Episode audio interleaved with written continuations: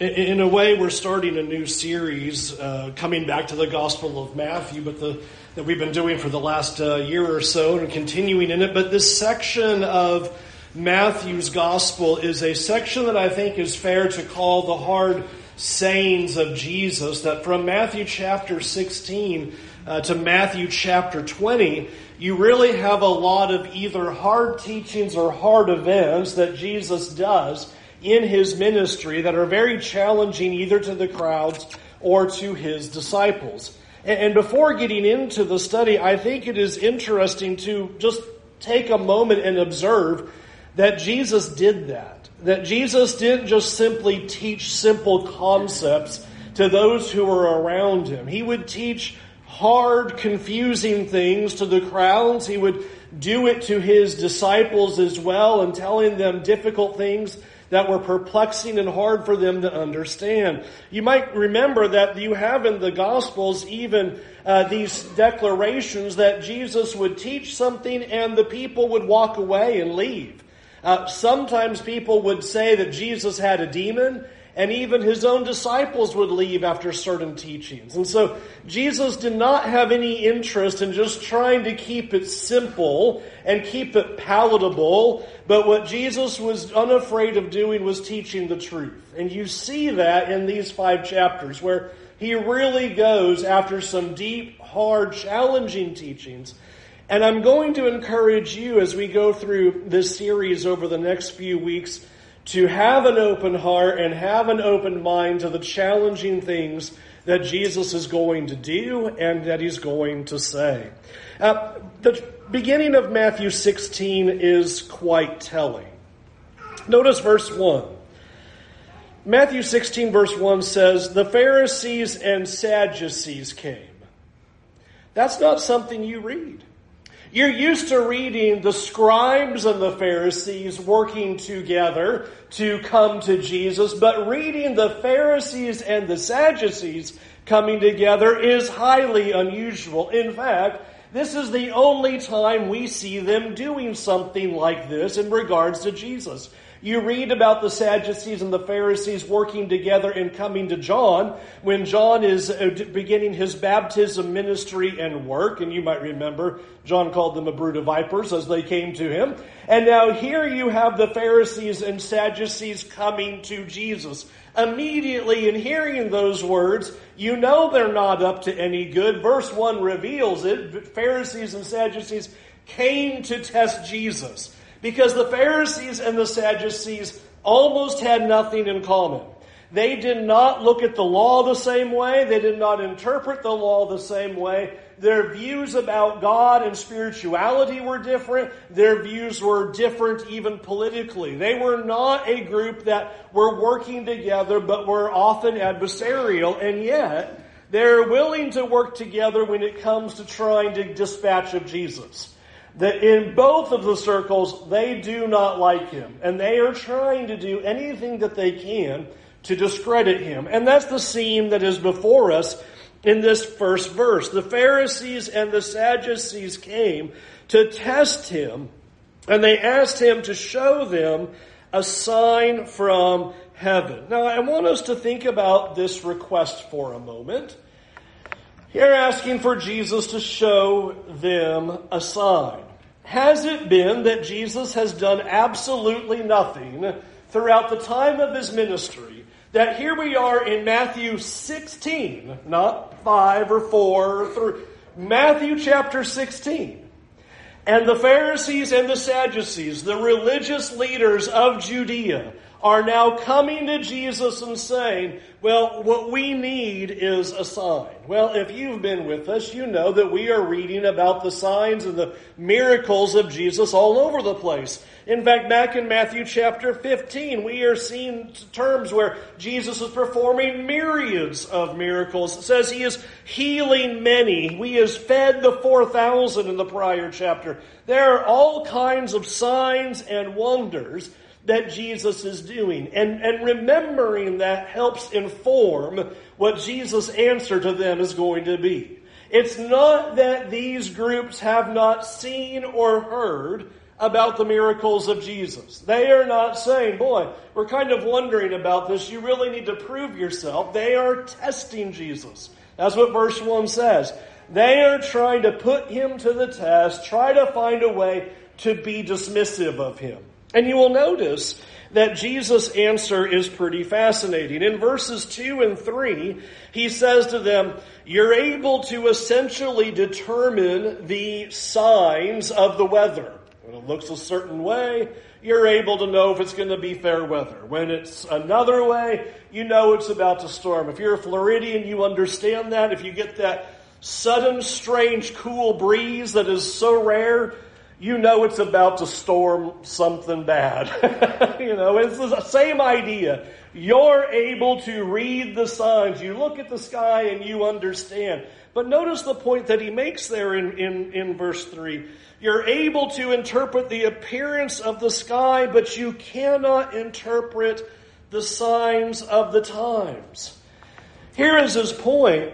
You're able to understand these obvious signs, but you're not able to see the signs that I'm doing and draw the necessary conclusion that I'm from heaven, that I'm the Christ, that I'm the Son of God, that I am who I claim to be, that I am the prophesied one, that I am the anointed one.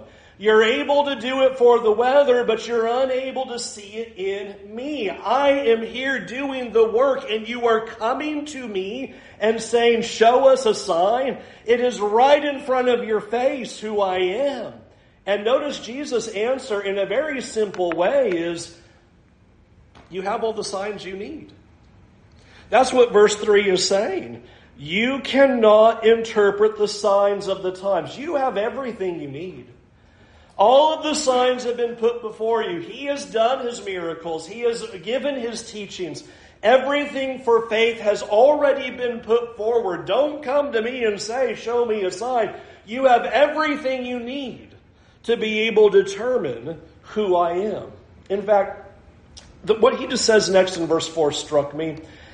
Jesus says this an awful lot, and I don't know why this time it kind of hit me a little bit harder than normal, but I want you to think about here are these people who are religious, people who know the scriptures, people who claim to be very righteous. And Jesus in verse 4 says, You are an evil and adulterous generation. you know, he doesn't say, Well, you know, I know you're kind of a little misguided and I wish you'd kind of get on the boat about who I am. Evil and adulterous. By the way, think of adulteress your love is not for God. You have an alternate love. You're not with me. Your heart has gone astray. You're not seeking after God. Your heart is seeking after something else. You are an evil and an adulterous generation. And I think what Jesus is getting at is you like to act righteous. You like to act like you're truth seekers. You like to act like you're pious. You like to act like you're the righteous ones and the holy ones of God. But your heart's not actually there. You're evil and adulterous. You're actually not truly seekers of God. And I think this is an interesting picture that he gives of them because he is trying to get them to understand that you don't get to tell God what your demands are. You don't get to go up to Jesus and go, Yeah, I know you've worked all those other miracles, but I would like something special for me. I know you've said a lot and I know you've done a lot, but you know, I would like something special here. Can we see a sign? And here is God going, No, that's not how that works. You don't get to come up to God and tell Him your demands. You don't get to tell Him, I'll obey if you, I will believe you if you will do these certain things. Here's Jesus going, I'm not going to give you a sign. I'm not going to give in to your demands. I'm God. and an evil and adulterous generation looks for a sign like that. And I want us to see that Jesus is simply saying, You have all that you need for faith. You have all that you need. It's all right here. I've done everything you need. But what Jesus says next, I think, is striking. Because he says there in verse 4 but no sign will be given to it except the sign of Jonah. So, though Jesus is making the point, you have all the signs that you need, you have the information, you don't come to God and say, Here are my demands, here is my request, here's what I need for faith, here's what I need to believe. Jesus says, There is one more sign coming. And he calls it the sign of Jonah. Now, I want you to think about Jonah for a minute. Lord willing, I'm hoping to make our Sunday morning summer series in the book of, of Jonah. But let's think about his story for a little bit because Jonah is not a miracle worker. Isn't that interesting to think about? Here he goes. Jesus says, Here's your sign. Jonah's going to be the sign. But Jonah didn't do miracles, he didn't do signs. In fact, if you know the story of Jonah in his life, you might remember he was the sign. He was actually, he didn't do a miracle, he became the miracle. He's the one that came through the, the scene with the three days and three nights in the belly of the fish. He's not a miracle worker, but he himself became a sign for the people that he was preaching to. Here's Jesus making a connection. I'm going to be a sign. It's not about doing a sign, but there is a sign I'm going to give you in me that's going to happen. It is also worth considering that Jonah's audience was not Israel. Ever thought about that? Jonah's audience is not Israel. Jonah's audience are Gentiles. There is a, a reflection here and a picture about what Jesus' sign is going to be, is not going to be merely an Israel sign. This sign that is going to be bound up in his body, he himself being the sign, is going to be for the whole world. It is going to be for Jew and Gentile alike. It is going to be far reaching.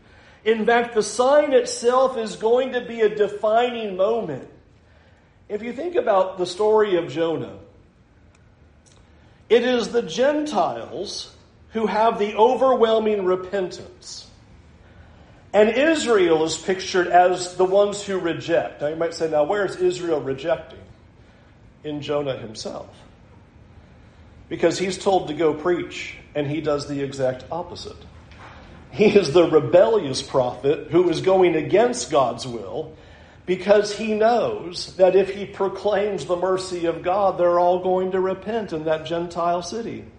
And so you're even getting a picture of what this sign was going to do. The sign of Jesus himself was going to be a stumbling block to Israel, but it was going to be repentance and salvation to the Gentiles. And it's not stated here, but funny enough, back in Matthew chapter 12, you might remember the Pharisees and the scribes came up to Jesus and said the same thing. We show us a sign. And Jesus' answer was the same in chapter 12. I'm not going to give you a sign except the sign of Jonah. I always think of this and I go, you know, when the Sadducees and the Pharisees got together, the Pharisees could consulted the Sadducees. I know what he's going to say. He's not going to give us a sign. He already told us that. No sign is going to be given to us except the sign of Jonah. And thus he elaborated on that in chapter 12 and talked about how just as Jonah was in the belly of the fish three days and three nights, so the Son of Man will be in the earth for three days and three nights. This is the great sign that Jesus was ultimately going to give, was that in himself, the resurrection from the dead, was going to be the sign of all signs. It would be the sign that is supposed to establish faith. In fact, the whole Christian faith stands or falls on the resurrection of Jesus. It stands or falls on it. The whole foundation is on He rose from the dead. If He did not raise, as the Apostle Paul said in short, in summary, we are wasting our time. 1 Corinthians 15. It is all about the resurrection, and Jesus points to that and says, You don't need any more signs. I'm going to give you one. It's in me. It's going to be for the whole world. It's going to cause Gentile acceptance. It's going to cause Israel's rejection, but it's going to be ultimately my resurrection. I want us just for a moment to consider and think about that important facet As we're moving closer to the death of Jesus, we're going to talk about the cross, we're going to talk about his death, we're going to talk about the resurrection, we're going to talk about the importance of that. But one of the things that Jesus does put forward for us as a final sign of himself is his own resurrection. And every person has to grapple with that one way or another. Every person has to make a decision about that. Either you believe that he rose from the dead or you don't. And if you don't believe that he rose from the dead, then you have to explain a lot. You have to explain why there are witnesses in historical accounts that say, we saw him risen from the dead. You have to explain how opponents of Jesus become followers of Jesus because of the resurrection of Jesus Christ. You would have to explain why the enemies of Jesus, when the disciples run around saying he rose from the dead, did not run to the tomb, roll back the stone, and say, Nope, his body's right here. You are all a bunch of liars and lunatics, and therefore you must be discarded. They don't do that because they can't do that. You have to explain how a man began a movement that has lasted for 2,000 years if he wasn't God raised from the dead. You have a lot of explaining to do if there is not belief that he rose from the dead, that Jesus himself said, I will be the sign, I will be the way that you will have faith. And Jesus himself becomes the final sign, even for the skeptic, for the whole world. Now, I want you to notice from verse 5 to verse 12, Jesus wants to use this opportunity. An important teaching comes out of this. He deals with these Sadducees and Pharisees that have come to him, and, and they are evil and adulterous. You're trying to test me. Jesus knows that they're not really wanting to be true seekers. Your true sign, your final sign will be my resurrection. The sign of Jonah will be the key point. But I want you to notice that you see in verses 5 and 6 that Jesus now wants to use this to teach his disciples. And in verse 6 he says, Watch and beware for the leaven of the Pharisees and Sadducees. He gathers his disciples together after this confrontation with the Pharisees and the Sadducees, and he says, You need to watch out for them. You need to watch out for their teachings. Beware and watch out for the leaven of the Pharisees and the Sadducees. Now, we don't throw around the word leaven a whole lot, but that was a, a term that became synonymous with the idea of a seeping, growing corruption. You might remember that at the Passover, you were to get all of the leaven out of the house. So leaven became this representation of evil or corruption. Because leaven, when you put it into the dough, begins to kind of infiltrate and begins to kind of cause that dough to rise as it seeps through. And so it became to be used even into the New Testament, like the Apostle Paul in 1 Corinthians 5 to describe a wickedness or a seeping evil that spreads through and permeates. And that's why Jesus uses the picture here. He doesn't just simply say, you know, you better watch out for those Pharisees and Sadducees, but you need to watch out for their leaven. Their teaching infiltrates and seeps. It's a corrupting agent that can impact you and your spirituality and your faith. Now, I want you to think about this teaching for a minute. Do you think teaching matters. You know, here the Pharisees and the Sadducees come, and this whole scene unfolds, and then Jesus gets in the boat, verse 5, and he's with his disciples. And his first thing to tell his disciples in verse 6 is, You better watch out for their teachings. I want you to notice that he doesn't go, Well, you know, we all have our own journey, and we all have our own paths, and as long as we all love God and have a kind of basic religious idea. We're all going to get there anyway. These are the religious, knowledgeable people of the day. You usually sided with one or the other. You were with the Sadducees or you were with the Pharisees, and you were a part of that system. And Jesus doesn't, you know, commend them and go, well, at least they're on a good religious track. He doesn't say, well, at least they, you know, know the scriptures.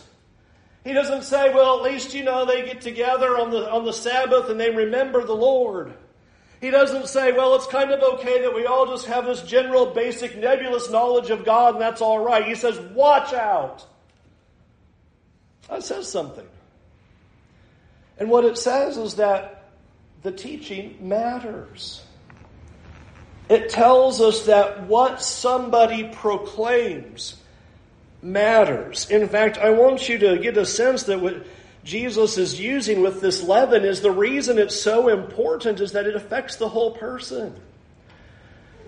The teaching matters. What a church teaches matters. What the person standing in front of you teaches matters because it affects you.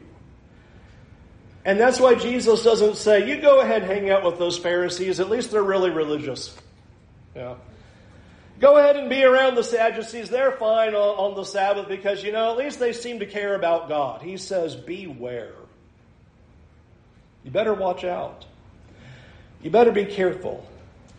Because it sounds wonderful and it sounds nice and sounds great to say, well, you know, here we are and we're all seeking after God and we're all groping in the dark and we're all just hopefully going to get there. That sounds so noble and so intellectual and yet it's so wrong.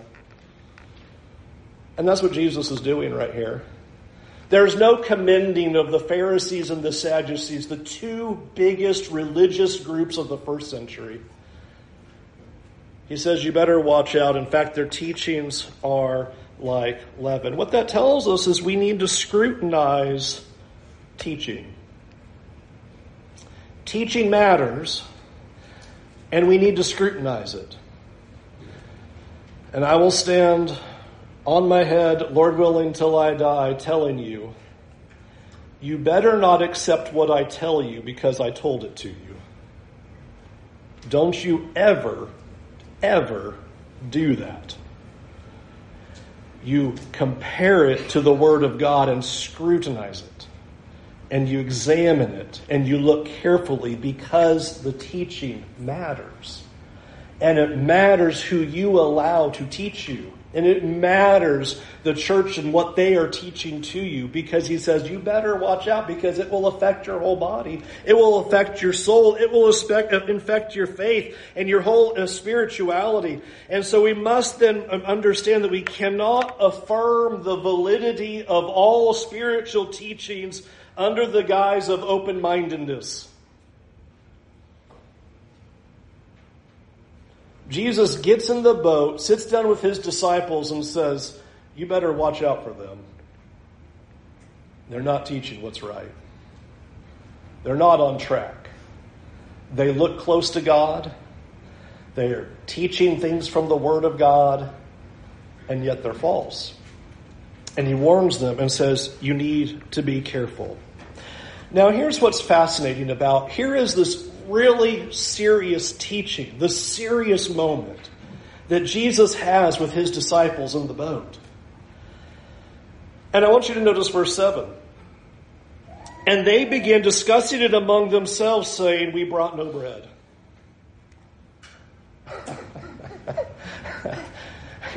Here is this serious teaching. Jesus, okay, now you need to watch out for them. And they go, Man, we did not bring bread.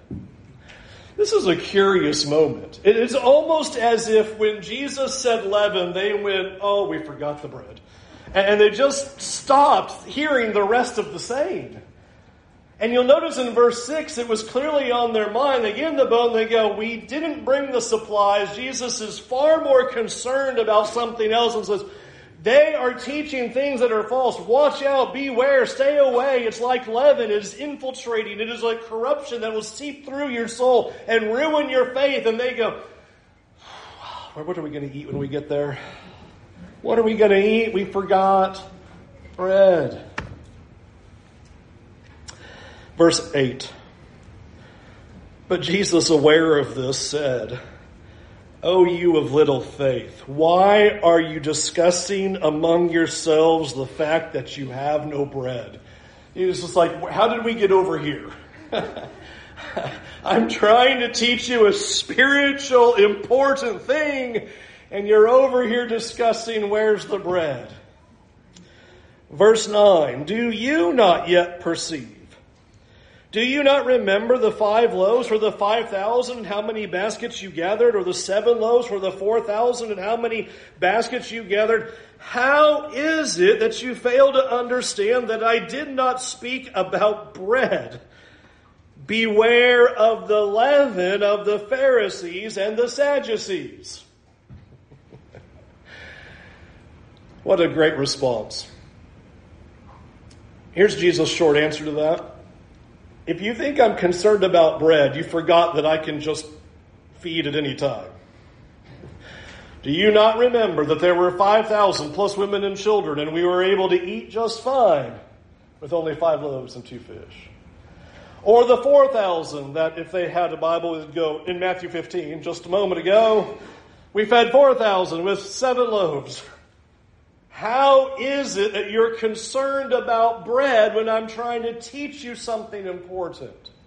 And as much as we might scratch our head and just go, well, I can't believe that, how often are we distracted from the spiritual by the physical? Jesus is trying to make a great spiritual point, and they are distracted ultimately by the physical. And he notice that he doesn't say there in verse 8. Oh, I'm, I'm sorry that we, we got our wires crossed. I know I said leaven, and, and I might have been confusing there, and I th- you thought I was talking about you know actual physical bread. I, I meant spiritual bread. He, he doesn't say, "I'm sorry you were confused." Notice what he says: "Oh, you of little faith." Whoa, that got serious. This wasn't just a minor mix up about, oh, physical bread and spiritual bread, or physical leaven and spiritual leaven. Jesus goes, You also don't understand. Notice he says it in verse 9. Do you not yet perceive?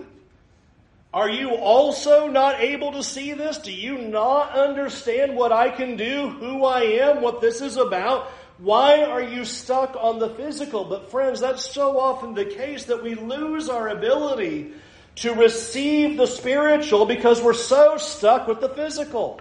We're so worried about the mundane. We're so stuck in the schedule. We're missing out on the great teachings and blessings of God. Because here we are frittering our time away with mundane physical things. Jesus made that point very well. You might remember it over in Luke's account, where you have this simple statement between Mary and Martha, where it tells us that while Mary was at the feet of Jesus for the teaching, Martha was distracted with much serving. We get distracted, we get caught up in the physical. Our brains are stuck on the meal we're going to eat, about what are we going to do today what is our schedule like? And we miss the opportunities to hear the Word of God. And I want us to see that he's pointing out how their physical concerns kept them from hearing Jesus correctly. It kept them from receiving this key teaching that they needed to hear at that moment because their mind was on physical things. They were distracted. They were not engaged. They're focused on everything else. And they're not allowing the time to be with Jesus, to be the time where they're just getting the physical out and really just tapping in to what Jesus has to say in that moment. All right. Three points for you. I don't usually do that, but it must be the perfect sermon. Three, three points, right? Three things for us from this section text. Number one, we can be blocked from seeing Jesus because we don't want to see. That's the first group that comes up. Here are the Pharisees and the Sadducees. Very religious, very pious, very much caring about God, supposedly appear to be truth seekers. We want to see a sign from you. You know, prove yourself. And actually, what happens is that they are blocked from seeing who Jesus is because they want Jesus to come to them on their terms. It's just got to be my terms. And so we think God sometimes should come to us in, in, in, our terms. And I hope that you will see what Jesus is doing with this engagement with the Pharisees and the Sadducees. Is he's trying to communicate this important point that you have everything you need, and all you need to do is investigate. I love the, his answer. You are able to look at the signs of the sky and draw necessary conclusions. Look at who I am and what I've done, and draw necessary conclusions about who I am. Uh, that's what he puts forward to them. You have the information. You have the signs you need. I have given you all you need to understand. Understand the sign of Jonah. That is the sign. The resurrection is the sign for faith, and everything else builds on that, but it begins right there. Did he raise from the dead? If he did, it's time to follow.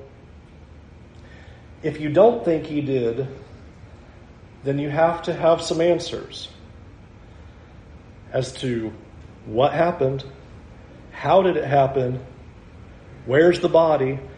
Why did this not all just flame out over a couple of days? Why does it continue to be the movement that changed the world? Number two, we can be blocked from seeing Jesus properly because we're listening to the wrong teachers. Jesus now gets in the boat, gets his disciples together, and says, You can't listen to everybody who claims to have spiritual teaching. You can't listen to everybody. It, it sounds great to say, hey, we're all together in the same boat, kumbaya, all of us spiritually, but he says, you need to watch out. There is a big warning here that just because a teaching comes from a religious person or a spiritual person does not make that teaching true nor from God. We would all like to think the people who stand up here in churches and in places all over the world are all 100% honest, all 100% truth seekers, and all trying to do exactly God's will. But Jesus is saying, no, you need to scrutinize. You need to watch out. You need to be careful who you're listening to. Uh, I, have told you this before. It is the reason I teach the way I teach is so that it doesn't ever look like my words, but I take you right here and goes, it says it right here, so that nothing's from me. It's all right here. It says it here. We do what it says. We must scrutinize every word. And friends, there is so much religious noise today. And we have to be aware of that. There, there is so much religious noise, so much religious teaching, so much spirituality that it requires an awful lot of effort on your part to discern, to weed through what is true and what is false, to know the Word of God so that you can do that very thing. It doesn't matter if the majority of people like it, that we, there's not a vote on God's Word, and if the, all the majority say yay, that must be true. It's not about a majority to God's Word. It's not about how old it is.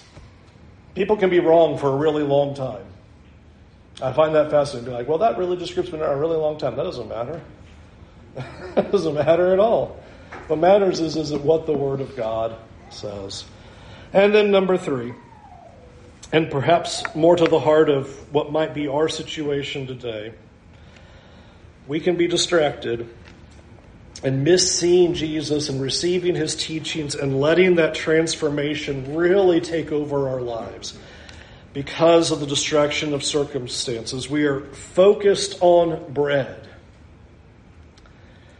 I, I, do want you to think about how we can lose so much time that can be spent listening to God, that can be spent praying, that can be spent meditating on spiritual things, that can be spent in seeking after God, that can be spent serving God and yet we can focus so much of our time on being distracted by the physical.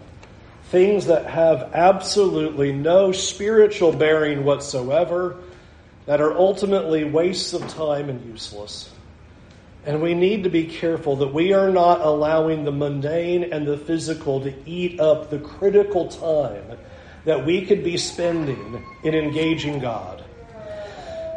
So often, what happens is we go, Oh man, it's been a really long day. I need to relax. So we do some mundane things to relax, fine, well, and good. But then we get to the end of the day and go, Well, you know, I was just so busy, I didn't have time for God.